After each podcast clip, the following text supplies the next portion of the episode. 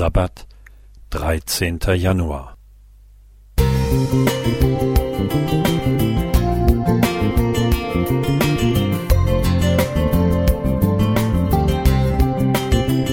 Ein kleiner Lichtblick für den Tag.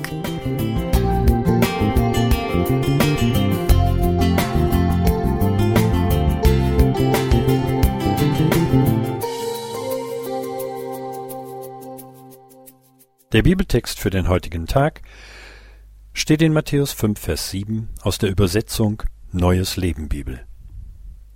Glücklich sind die Barmherzigen, denn sie werden Barmherzigkeit erfahren. Frühjahr 1943. Soeben hat die deutsche Armee ein russisches Dorf zurückerobert und die dortigen Partisanen vertrieben. Ein Trupp soll diejenigen aufspüren, die sich noch verstecken. Haus für Haus wird von oben bis unten durchkämmt. Ein Soldat spürt, er soll das Haus auf der linken Straßenseite absuchen. Dort entdeckt er unter dem Bett liegend einen jungen Russen. Für Sekunden kreuzen sich ihre Blicke. Dann verlässt der Deutsche schweigend das Haus. Einige Zeit später geht er allein Streife an einer Bahnstrecke.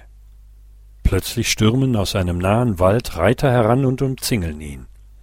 Er hat keine Chance zu fliehen und schließt innerlich mit dem Leben ab. Da erkennt ihn der Anführer dieses Trupps. Es ist der junge Russe, den er verschont hatte. Ein kurzer Pfiff, und die Reiter verschwinden so schnell wie sie kamen. Beide Männer waren barmherzig zueinander. Jesus nennt nicht nur die Barmherzigen glücklich, sondern lebte Barmherzigkeit vor. Er aß mit den verachteten Zöllnern und nahm Levi sogar in den engsten Kreis der Jünger auf, so Markus 2, die Verse 14 und 15, verteidigte eine Frau, die beim Ehebruch ertappt worden war, Johannes 8, die Verse 2 bis 11, und stellte einen hochmütigen Pharisäer nicht vor allen Gästen bloß, Lukas 7, die Verse 36 bis 50. Ja, er sorgte sich sogar am Kreuz um seine Mutter und betete für seine Peiniger. Dass unsere Welt oft unbarmherzig ist, können wir nicht ändern.